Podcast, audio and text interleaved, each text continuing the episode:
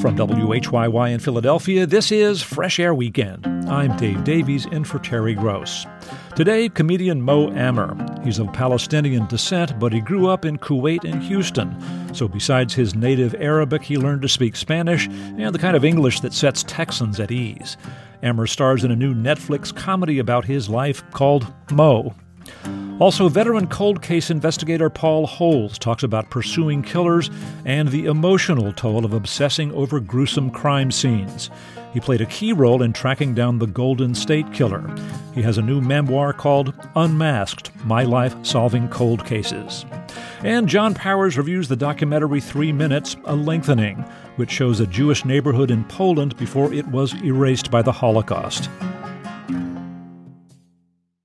My guest, Mo Amer, is a comedian who brings a unique voice to his performances, rooted in his unusual background. Mo is short for Mohammed. He's Palestinian, but he grew up in Kuwait, where his family enjoyed a comfortable life until he was nine when the first Gulf War forced his family to flee to the United States in 1991. There, as he explained to Trevor Noah on The Daily Show, things were different. I, I went to a really nice private British English school in Kuwait, and then uh, we migrated to Houston, Texas. And that's uh, a culture shock. It's a culture shock, and they put me in ESL class, which is uh, English as a second language class, and I was the first, only guy that spoke English in the class. I walk in, all the kids are like, "Hola, tú eres de nuevo aquí?" I'm like, I had a hint of a British accent. I'm like, "Sorry, uh, what language are you speaking?" All of a sudden this other dude just rolls up out of nowhere. He's like, You're weird, dude. Why do you talk like that, eh? And that was my teacher. You know, it was a very weird situation. Mo Amer grew up in Houston, got into comedy, and, well, it's worked out. He's performed in 27 countries on five continents, had two Netflix comedy specials, co starred in the Hulu series Ramy, and he stars in a new TV series based on his own life, which he co created, co produced, and co wrote. It's called Mo, and it's streaming on Netflix. Mo Amer, welcome to Fresh Air. Thank you for having me. I got to tell you, I struggled a little bit when I was writing your introduction because I, I, feel like if I, if I describe you as Palestinian, that doesn't quite capture the Mo Amer I see in your stuff. Um, you kind of have more than one identity, don't you? That's really interesting you say that. I mean, I, I definitely identify as Palestinian American, but I, you know, it's one of those things that as a refugee, asylee to America, uh, someone is trying to fit in and, and, feel like have some kind of sense of belonging, you kind of become a chameleon and you really start putting yourself in other people's shoes almost immediately to be like more relatable and understood. But um, yeah, I definitely identify as a Texan Palestinian.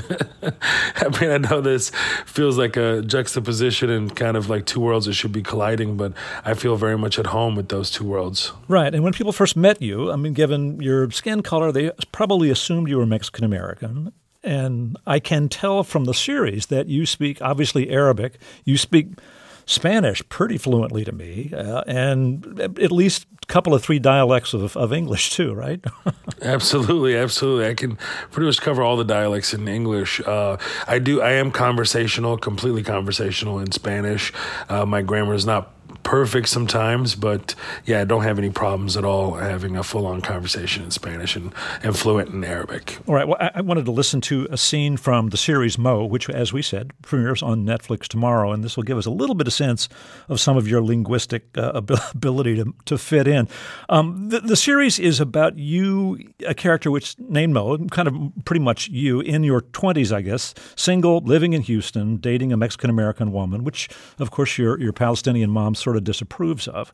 Uh, this is a scene where you've just lost a job you had in an electronic shop because the owner was concerned about an immigration raid and you didn't have your papers. So you've returned to an old side hustle of selling knockoff merchandise out of the trunk of your car. And this scene happens in you've got your big car backed up to the edge of a, um, a strip mall, which you see plenty of in Houston. And there's this heavyset guy, and a uh, white guy in a cowboy hat walking down the sidewalk. And you engage him and say, Hey, it looks like you got orthopedic shoes there. Does that hurt your back? And try and sell him a pair of shoes from the trunk. Uh, and there are these they're imitations of these odd-looking shoes marketed by Kanye West, kind of in part made from the foam. The Yeezy foam runners, Yeah. and I swear by them. Okay, The They're Yeezy- very- yeah, the Yeezy foam runners, and they are.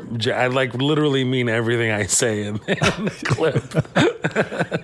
Well, here's you, you you open this and then you pull out a little stool. You stool. You got a little portable store there. So it begins with you engaging this fella. Let's listen. How you doing, brother? Beautiful weather, huh? Yeah, it is.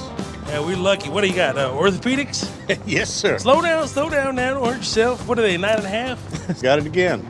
Yeah, them old trusties. I bet they're doing a number on your lower back. God, my lower back is killing me. Same here. Till I switched over to Yeezys. Then my back pain disappeared. Thank you, Yeezys is what I say. Come on, let me show you something. Oh no, I. Holy, you got a whole store in there. That's right, baby. I'm an entrepreneur. Look at this. Good for you. Thank you. Designer yet orthopedic. Hell, that don't look like anything I put on my feet. They look like alien shoes. Well, they are from whatever planet Kanye's from, but don't judge them till you try them on, brother. Come on. I, Come on in for a moon landing. And take 30 seconds of your time. Here we go. You gotta look after your lower back. yeah, that I do. Here you go. Come on, give them a try. All right. These are genuine recycled algae. Whoa. Yeah? Whoa. Oh my goodness, look at.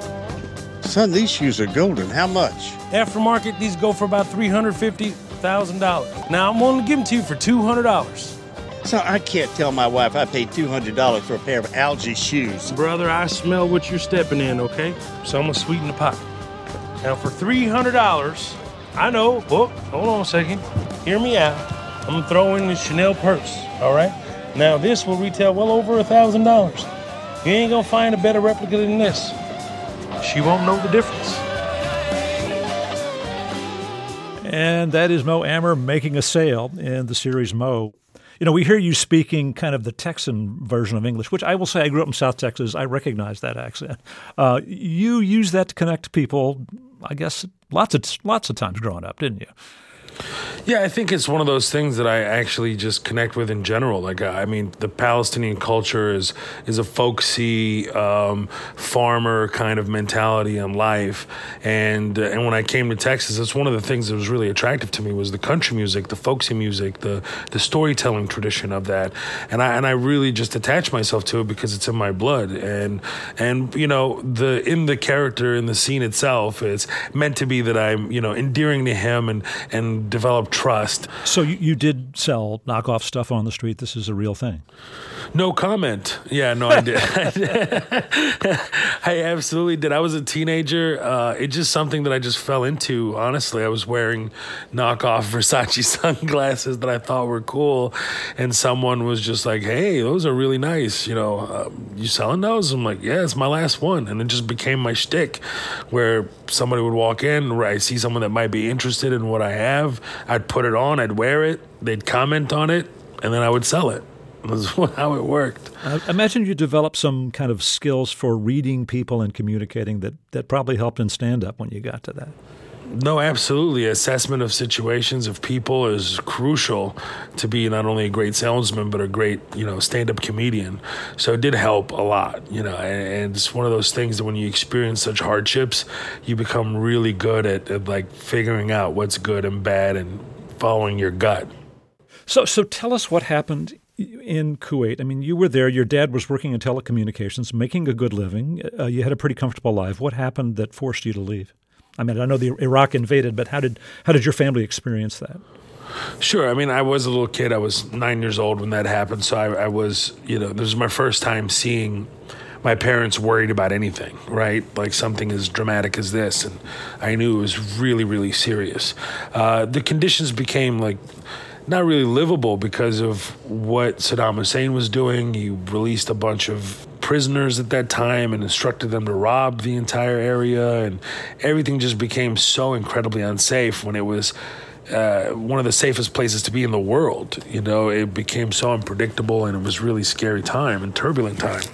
So it was it was at that moment that my father and my mother both made a decision together that we should leave um, and head to America, and that's why we ended up in Houston, Texas. But that is like not something that you just pick up and leave overnight. You have to. At that time, we had to leave on a bus, and I remember this clear as day. That's why I put it in the flashback in the, in the series is us fleeing on a on a bus and, and leaving with whatever we had, and my mom having to hide it, hide the money strategically so it doesn't get taken from us through Iraq to Amman, Jordan.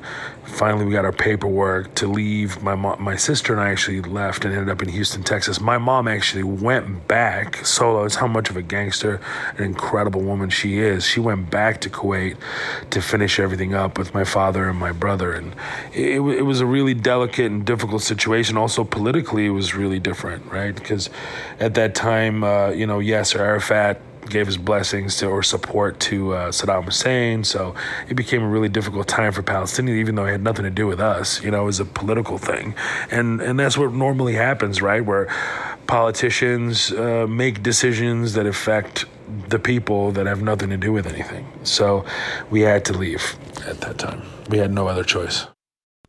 Mo Amer has two comedy specials on Netflix, and he stars in the new Netflix series Mo, which is based on his life. He'll be back to talk more after a break. I'm Dave Davies, and this is Fresh Air Weekend. Let's get back to my interview with comedian Mo Amer. He's of Palestinian descent. He lived in Kuwait until he was nine when the first Gulf War forced his family to flee to the United States. He grew up in Houston and is now an American citizen. He's had two Netflix comedy specials and plays a character in the Hulu series Ramy. And he's starring in a new series based on his life called Mo, which he co created, co produced, and co wrote. It's now streaming on Netflix.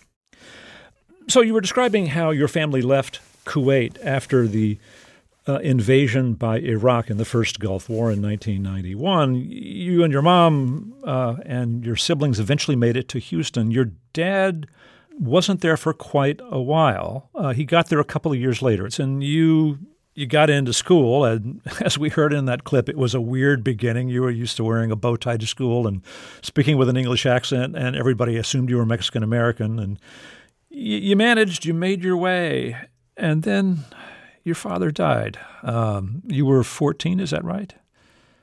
What was the effect of that on you? Uh, it was incredibly potent. Uh, I didn't know, you know, so many things changed from nine to 13 from my age. You know, it's like so many things were already changing so dramatically, and and to lose my father was was a devastating blow.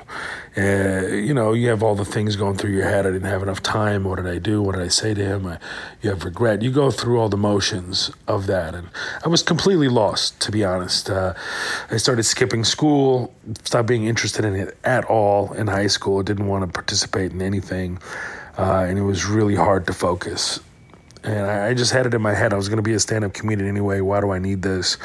Uh, just forget this. It's a joke anyway. I just, I just had zero interest in anything other than being a stand-up comedian and entrepreneur. Like that's all I wanted. Uh, and then my teacher, Mrs. Reed, and Mrs. Broderick in English class changed my life, and and she woke me up to it. She was like, "How would you feel if you don't graduate?" How would your father feel if you don't graduate? And it pierced my heart I'm like, it'd be devastating. I come from a highly educated family. This would be a, a, really big black mark on us, like, and myself. And I don't want that.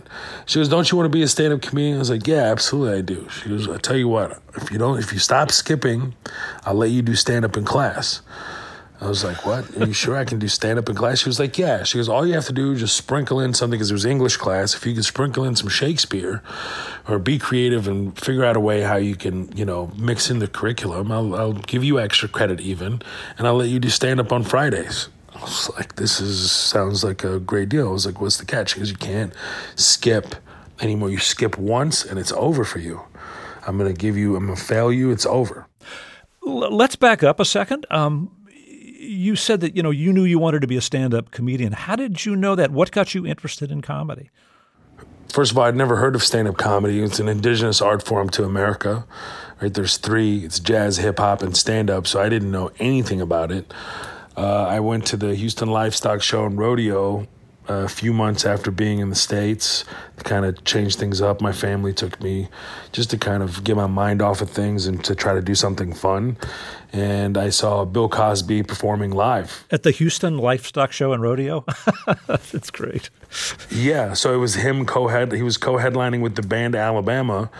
Uh, and I saw it, and I just in front of sixty five thousand plus people, just telling these hilarious stories. And I looked at my brother. I was like, "What is this?" He was like, "This is stand up comedy." I was like, "Oh my god, that's what I'm supposed to be doing with my life." And my brother was like, "Okay, yeah." you know, like this kid's having a moment. He had no idea how profound of a moment it was for me, and how like it was just like so real that this is exactly what I'm supposed to be doing. How old were you when that happened? I was nine. One of the interesting things about your career, I read that relatively early in your career, you got gigs performing before American troops in Europe and then in um, in the Middle East, right? Um, yeah, Middle East, uh, Japan, Korea, Guam, Bahrain, Germany, Italy, Sicily. Yeah. Um, what kind of stuff did you do before then? Did, did you I don't know? Did you play upon your ethnic background or? Yeah, no, it was important for me to be myself. Uh, this was like the first time I did those shows was pre 9 11. It was uh, April of 2001 was the first time I did those. And it was one of those things of just doing stand up, right? It wasn't a big deal. And then 9 11 happens five months later, and I had these shows booked in Japan, Korea, and Guam. I was like, man, I have to go now. It's a completely different reasoning now. It's not just, I'm not just doing stand up comedy. I'm giving these guys a face, number one. Uh, to people that are essentially faceless in the media, in television, entertainment, uh, and then and then also for myself. Like I have to see if I can be myself all the time because if that is if that's taken away from me in stand up, then it's everything is gone. I can't fake and be a different persona and different person. Like, no, I have to be myself. That is the funniest people, the most authentic people are, are the best stand up comedians of all time. Like, I can't not be myself. It was a devastating time for me. I was really scared that I that I might not have a career anymore. And uh, little did I know it was actually empowering for me and and for them as well. Yeah, you know, it's it's been 21 years since then, and it's it's there's a generation of people who didn't experience that, and people can forget the intensity, you know, of the well, I mean, anti-Arab and anti-Islam feeling which rippled through the population, and I'm sure through service people that you performed for. Um, did you get blowback? I mean, how did you deal with it? Very few. I mean, it wasn't really blowback, it was discomfort. And I leaned into that discomfort because I knew it wasn't me. It wasn't has nothing to do with me and it has everything to do with their perception or lack of information. So I never took it hard. I never took it to heart. I never was judgmental of them. I, I made sure that that I stand firm in who I am and let that performance, let the subject matter on stage and let the the being funny is what's most important. Like you can't be already have some projections on you and then they and then they like oh this guy sucks too. Like you got right. you got to be hilarious. Right, you know right, right. That's the number one thing. If you're funny, then it melts most ice. Right. So how did you lean into this discomfort? What did, what did that sound like on stage? Well, I ripped off the band aid. I just would go up on stage. And when I say stage, I use that loosely because we're performing in, in like war areas in Iraq. And I would just go up on this gravel stage in front of all these troops who are completely strapped and, you know, armed. And I walk on and say, Hey guys, my name is Mo. It's actually short for mom. And Surprise, bitches. Today's the day. I thought that was a really good way to rip off the band they would just laugh. They loved it, yeah. They lay ate it up. Oh my God, they ate it up. And then I went into the storytelling and everything else, and it became such a strong relationship. And uh, I had a lot of very earnest moments with a lot of soldiers, and uh, they would just walk up to me and, and, and be very emotional with me. You know, it was incredible experience that I, I, I, would never take the away because I get a lot of judgment from even uh, Muslims and Arabs like how dare you go over there and do this and they're killing us and this whole idea of that I was like well you know obviously I don't agree with war period this is all just devastating and, and the reasoning behind it is all false and it's bad and I just don't agree with it. And also I think it's important to not shy away from it and be present in their life and to give them a new perspective and all it was like a win win win win win, you know. And for me as well, somebody who fled that region to begin with was really cathartic as well for me yeah, it was it was like there's so many pluses to going there that, that I couldn't imagine not doing it. I'm so glad I did. And the emotional moments that you had with soldiers, what kind of things did they say to you? it was some remorse. Uh, some of them cried on my shoulders. Uh, some of them had a lot of respectful things to say, and some of them just acknowledging how wrong they were about the projections they had upon the region and the friends that they made that are local, that are Arab, that are Muslim. They found to be like really profound moments. And since I came and performed there, and we had moments where we could share with each other and have tea and whatever is afforded to us to have a drink together, it was it, it was a really um, potent and hyper real moment. Wow. I mean, it, it can't get any realer than that. You know, in the your Netflix special, Mohammed in Texas, you end with a really touching story um, of you that now that you got your American passport, um, you went and paid a visit to the village near Nablus where your family had come from. Was that your first time in Palestine? Yeah, that was my first time there. Yeah. Yeah. Well, you know what what happens in the stand-up special is you see you describing some things about this visit and we see footage from the documentary and you know you talk about tender moments with your family, aunts and cousins and then you see a mosque and you go and pay a visit to this mosque in the middle of this town where you pray.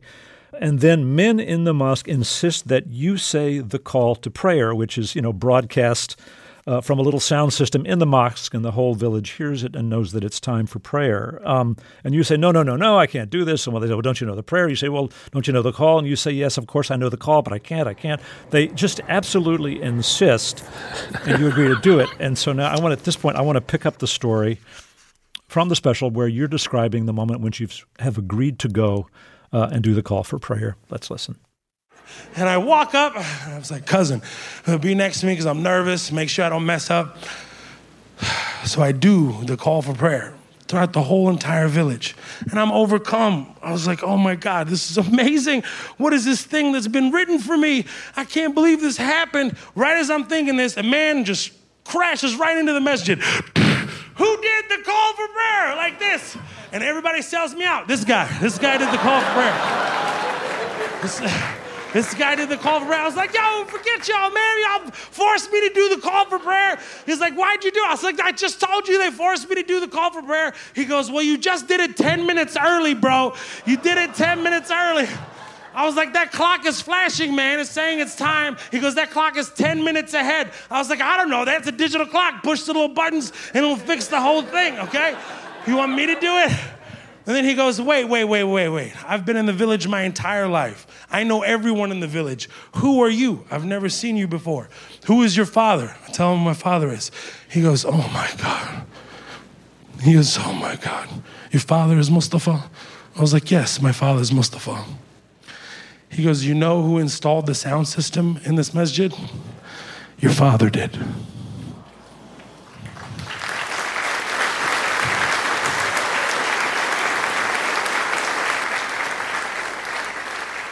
It was truly one of the most beautiful things I've ever experienced in my life.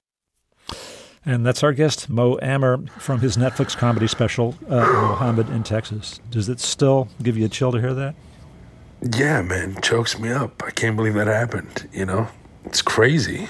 It's absolutely mind blowing.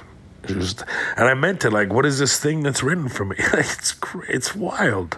Yeah, I mean, it's like this the mosque is centuries old, and there's this thread pulling you back to it. Um, yeah, and then to find out that that because my father was a telecommunications engineer, but, more this more so than that, he was really uh, familiar with technology of all sorts, from televisions to radios. And apparently, this is where I learned like your father had a shop here in Burin, and he would teach people what technology was because nobody knew what it was. And he made a joke. He's like, ah, before your dad, they used to plant uh, antennas in the ground and pour water on them, hoping they'd get a signal, you know?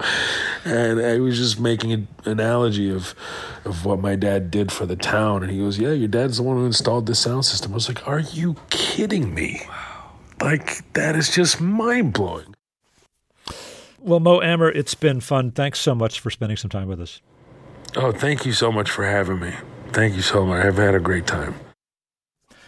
Mo Amer has two comedy specials on Netflix, and he stars in the new Netflix series Mo, which is based on his life.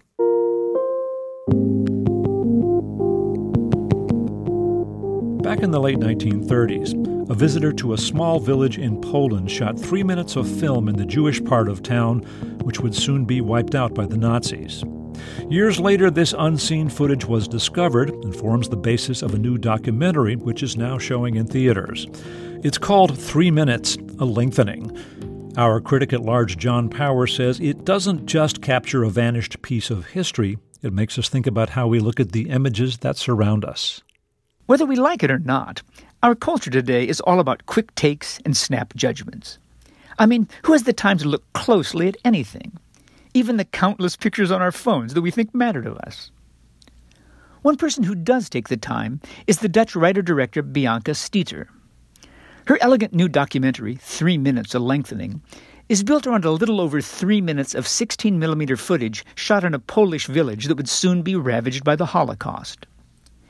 Treating the brevity of the material as a challenge, maybe even an advantage, Stigter transfigures these seemingly modest visual resources into a transfixing film that evokes a vanished world, explores historical memory, and ponders film's ability to bring the past to life. The footage was shot by a Polish immigrant to America, David Kurtz. On a European vacation in 1938, he decided to use his brand new camera to get some shots most in color, of his hometown of Nasielsk, population 7,000. More precisely, he grabbed shots of the quarter where the village's 3,000 Jewish citizens lived. This was mainly slice of life stuff people walking down the street, men stepping out of a synagogue, women standing in shop doors. Two years earlier, the great German critic Walter Benjamin wrote that in the modern world, everyone feels entitled to be filmed. And you sense that here.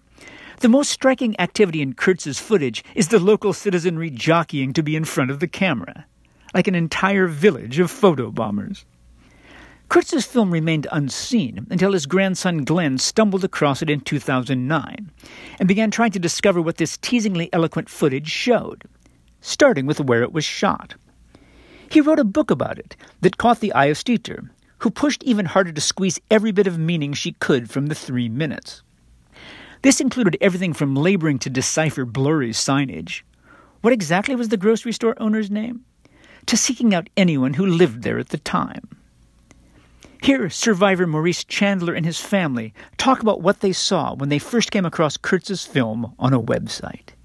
I saw my grandfather's face, and I heard my dad on the phone say to my mom, There's your father. I said, It's Grandpa. It's him. My father's face is so recognizable because of the full cheeks that I think a lot of us in the family inherited from my dad. When my daughter called my father, the first thing he said was, Now you know I'm not from Mars. I recognized myself immediately, but I couldn't remember what was the occasion. Now, in lengthening the original three minutes to a 70 minute film, Stigter doesn't pad the images with newsreel footage, talking heads, or reenactments. Instead, to show us new aspects, she keeps playing the footage in different ways. Slowing it down here, backing it up there, enlarging some frames, freezing others. We largely remain within the world that Kurtz captured in 1938, a seemingly solid world that would soon be erased. As the only surviving footage from pre war Nasielsk, the ordinary becomes extraordinary. Along the way, Helena Bonham Carter's narrator tells us many things about the footage about the weather on the day when it was shot, about the camera Kurtz used and his clumsiness with it, about the village's Jewish owned button factory that would soon be appropriated, and about the horrific December day in 1939 when Jews were ordered into the town square we see, and then sent off to the Treblinka death camp. Only 100 of the 3,000 survived. The film shows us none of this death, only the living presence of the villagers caught on camera. The critic Alissa Simon has termed Stigter's approach forensic, and she's right. From Bonham Carter's admirably cool narration to Vilko Sterke's spare score, Three Minutes doesn't try to milk our emotions with the horrors of the Holocaust, and is all the more moving for it. It's amazing what riches she and Kurtz unearthed from so little footage. Indeed, with her steady, concentrated, almost archaeological gaze, Stigter deliberately sets herself in opposition to today's dominant culture, with its 24 7 blizzard of images that don't stick. We glance at them for a second and then move on. Her approach in three minutes of lengthening is precisely the opposite. Every moment reminds us that, if you want to get to the truth of the world, you can't just look at things. You have to give them your full attention. John Powers reviewed the new documentary Three Minutes, A Lengthening. Coming up, we'll hear from veteran cold case investigator Paul Holes. He played a key role in tracking down the Golden State Killer. I'm Dave Davies, and this is Fresh Air Weekend. Network television has given us plenty of fictional crime scene investigators over the years, applying science, experience, and moxie to track down bad guys from the clues they leave behind. Our guest today, Paul Holes, is the real thing.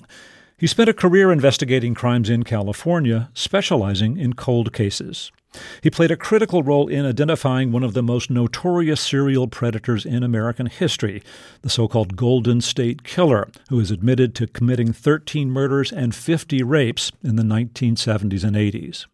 In a new book, Holes writes about that case and others, and about the day to day work of examining gruesome crime scenes, analyzing evidence, and speaking to survivors of horrific crimes and relatives of those who didn't survive.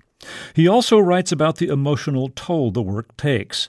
He's experienced nightmares, panic attacks, and marital issues, and says he's used plenty of bourbon to self medicate. Since retiring from government work in 2018, he's continued to assist investigators and families as a private citizen, and he's become a celebrated figure in the true crime world. He's appeared in the TV series America Most Wanted and The DNA of Murder with Paul Holes, and he co hosted a podcast called The Murder Squad. This fall, he'll be co hosting a new podcast with Kate Winkler Dawson about historic crimes. It's titled Buried Bones. His new book is Unmasked My Life Solving America's Cold Cases. Paul Holes, welcome to Fresh Air. Thank you for having me. You know, I think we should begin by just telling our listeners that we are going to be talking about some horrific crimes on the show today. And while we won't be giving graphic descriptions of crimes or crime scenes, we will be talking about cases that involve murders and sexual assaults, so it may not be appropriate for all listeners. Uh, Paul, I want to start with a scene that's kind of at the end of the story of this quest for the Golden State Killer. And this is at a point when you and other investigators have identified the guy you think is going to be him, a 72 year old guy named Joe DeAngelo, you're nearing retirement from, from government service. And you do an unusual thing. You take a visit to his house when he has so far had had no contact with investigators. Tell us why you went, what happened. Well, after 24 years of pursuing this Golden State Killer, utilizing new technology, this genetic genealogy technology, about a week prior, I had been made aware that this Joseph DeAngelo was possibly related to the Golden State Killer. And after investigating him for a week and realizing I was going to be retiring the following week, I decided he was a prime suspect. And every time I had a prime suspect in this case, I have to go see where are they living? What are they driving? What is the neighborhood they're living in like? And so on a Monday, I drove up to Citrus Heights, California, which is in the Sacramento area, and parked in front of his house. His car was in the driveway. I knew he was home, but I had been here with prime suspects before. Was he really the guy? And so I started debating well, I'm retiring tomorrow. Actually, just turning my badge and gun in the next day.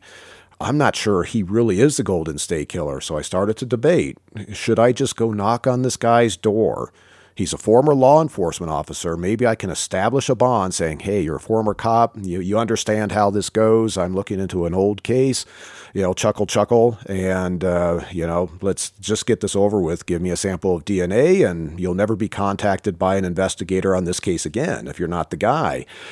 Uh, but as I sat there, I realized the various aspects that led him to become a prime suspect I could not dismiss, and I didn't want to blow the case, the case that was my passion for a quarter century at that point. and I decided I probably should let things lie and I drove off. Yeah, he would be re- arrested later. I wondered, did you talk to other investigators that you'd worked with on the case about driving up there? Did did you tell them what you'd done? No, not not at that point. You know, I generally over the course of my career, I worked my cases alone. I very much was a lone wolf.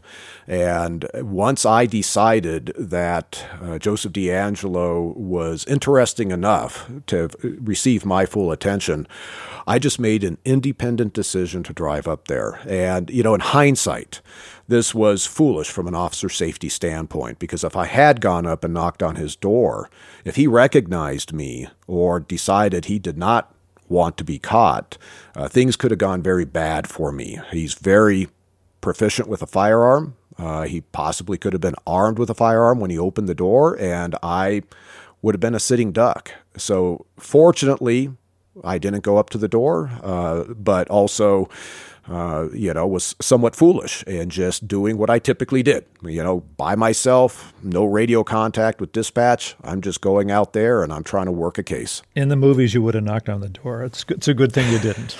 um, you know, while you were working in Northern California in Contra Costa County, you were kind of in your spare time in a way looking at this old cold case of these this rapist who eventually we learned would, was was also a serial murderer in Southern California.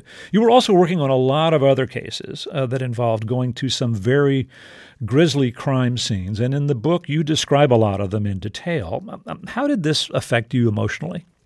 Well, you know, at the time, I didn't realize how these cases were having an impact on me. You know, of course, you know, when you see what some of these offenders do to absolutely innocent victims, um, it is shocking at first, but then you kind of bury that.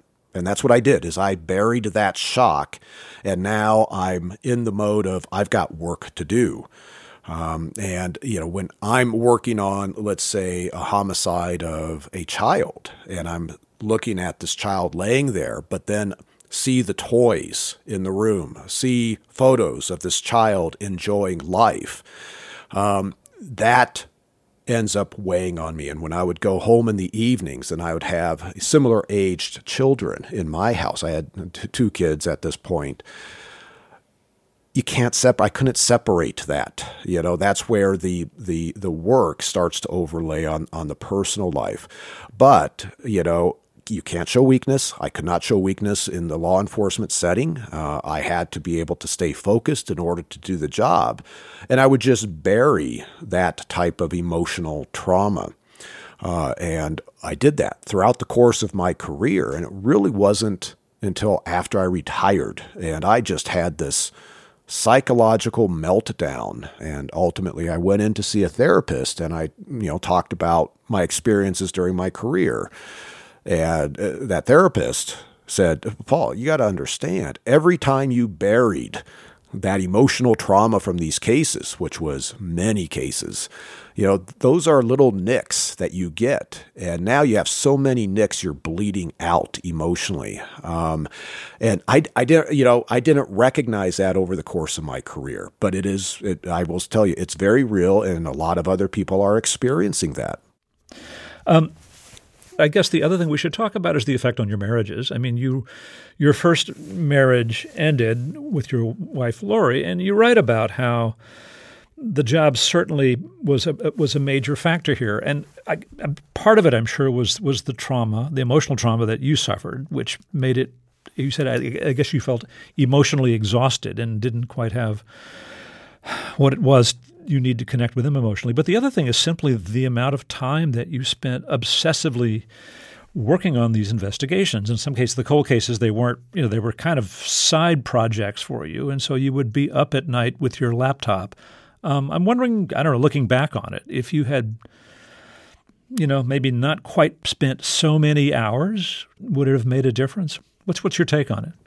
Yeah, well, that that is hard to say, and and I think you know it really underscores what turned out to be the fundamental reason why I wrote this book is you know, initially I, I thought of, okay, I'm going to write the book on the investigation into the Golden State Killer, and then ultimately expanded to, oh, I've got all these other fascinating cases that I've, I've worked on. But as I was assessing myself and my relationships, uh, and, uh, I, I recognized that this became sort of the fundamental message to the reader is that, yes, you know, this – profession, working these case, cases, the obsession that, that you mentioned, um, it impacts people that are that are involved in the profession. It impacted my marriage to Lori, the, the number of call outs, and then my obsessive aspect. Uh, imagine if you had a loved one killed or, or, or a child that went missing and you're checking with law enforcement and the detective assigned that case, you know, he, he went home for the day, five o'clock. He's no longer working on your loved one's cases. I always felt an obligation. I need to work these cases uh, continuously. So let's return to the, the case of the Golden State Killer. I mean, by 2001, you had managed to to determine through DNA matching that the same person who had raped 50 women in Northern California was responsible for a many murders in Southern California. Um, this was at a time when you were kind of moving up in management in the county investigative offices there in Contra Costa County. You somehow found time to work on this. One of the things you did, you write, is that you went to the scenes of both the killings and the rapes. Um, what was the point there? I mean, investigators had been there, they, you'd seen the case files. What were you doing? Part of it is just understanding the geographic spread was was huge. You know, the, the moniker Golden State Killer is so apt because he really was moving around, uh, you know, hundreds of miles between cases. So that was informative, but also looking at the neighborhoods uh, where he's attacking. It helped inform me about, you know, his tactics on how he's approaching a particular house, uh, how he's uh, leaving that house, how he's prowling through a neighborhood. Why is he choosing that type of neighborhood? One of the most informative aspects that I saw as I was visiting these neighborhoods was he wasn't attacking in lower income areas at all he was often attacking in upper middle to even what I would consider, you know, close to upper class neighborhoods. And, you know, a lot of the early investigation really focused in on sort of the, what I call the troll under the bridge offender, you know, this uh, homeless, you know, sexual deviant that's driving a beater car. And as I'm looking at these neighborhoods, going, if somebody like that showed up in this type of neighborhood, he would stand out. And so that's when I started to get insight as to who my offender could be, going, he blends in with the people who live in these types of neighborhoods. Can, can you think of a moment when you were at a location and you saw something that, hmm, planted a seed in your mind that turned into something fruitful? Oh, uh, there's there's multiple moments. I think one of the, the, the aspects that stands out is down uh, with the double homicide of Keith and Patrice Harrington that occurred in Laguna Niguel down there at what is now known as Dana Point in the southern part of Orange County, right on the coast. Uh, it's, it's, it's almost uh, an oceanfront type of community. But this was a, an upper scale uh, neighborhood at the time. It still is today. It is uh, gated. It has uh, security guards that work the gate. Uh, has roving security. And as I'm driving around this this neighborhood, the question is, is well, why here? He's elevating his risk to attack here when he could have gone right across the street and attacked in a community that didn't have security. So now that starts to make me question well, maybe he's attacking in this neighborhood because he's already chosen these victims. Well, when did he choose these victims?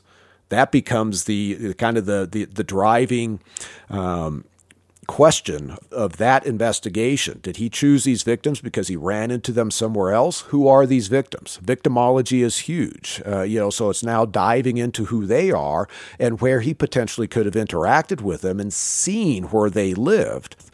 So that is where now I'm starting to think. Okay, now he's choosing victims from outside of the he's not just prowling neighborhoods and uh, attacking when he sees an opportunity he's possibly choosing victims elsewhere or had an interaction where he made a decision they're going to become victims and then assesses where they live to make sure that he can actually accomplish the crime and get away with it.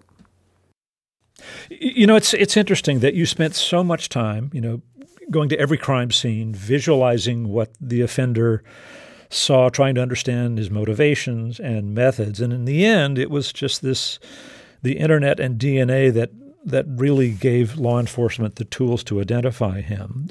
Is he at all like what you had pictured? Yes and no. Um, you know, as I investigated the case, you know, I really came to the conclusion that, well, our offender is Sacramento based, probably still living in the Sacramento area, which DeAngelo was.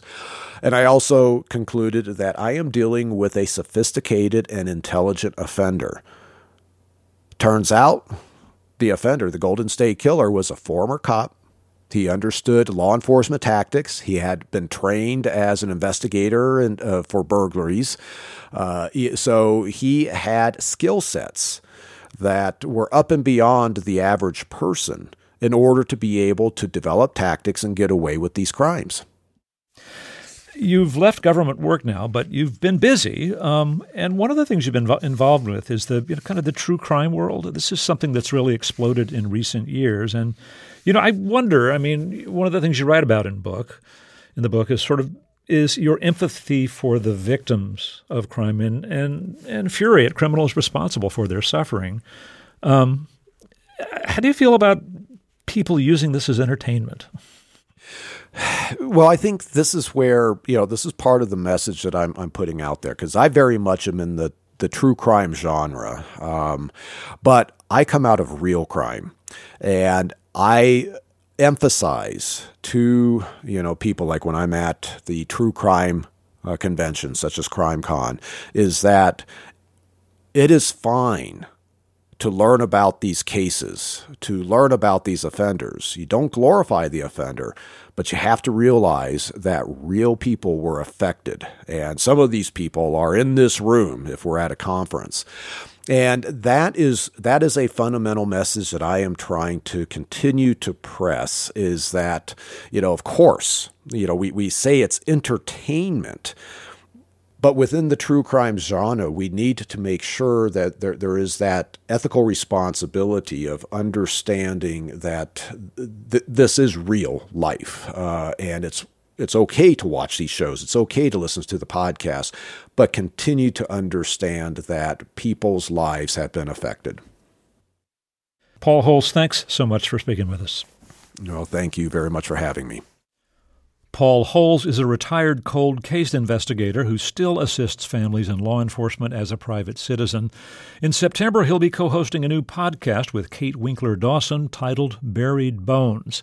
His new book is Unmasked My Life Solving America's Cold Cases.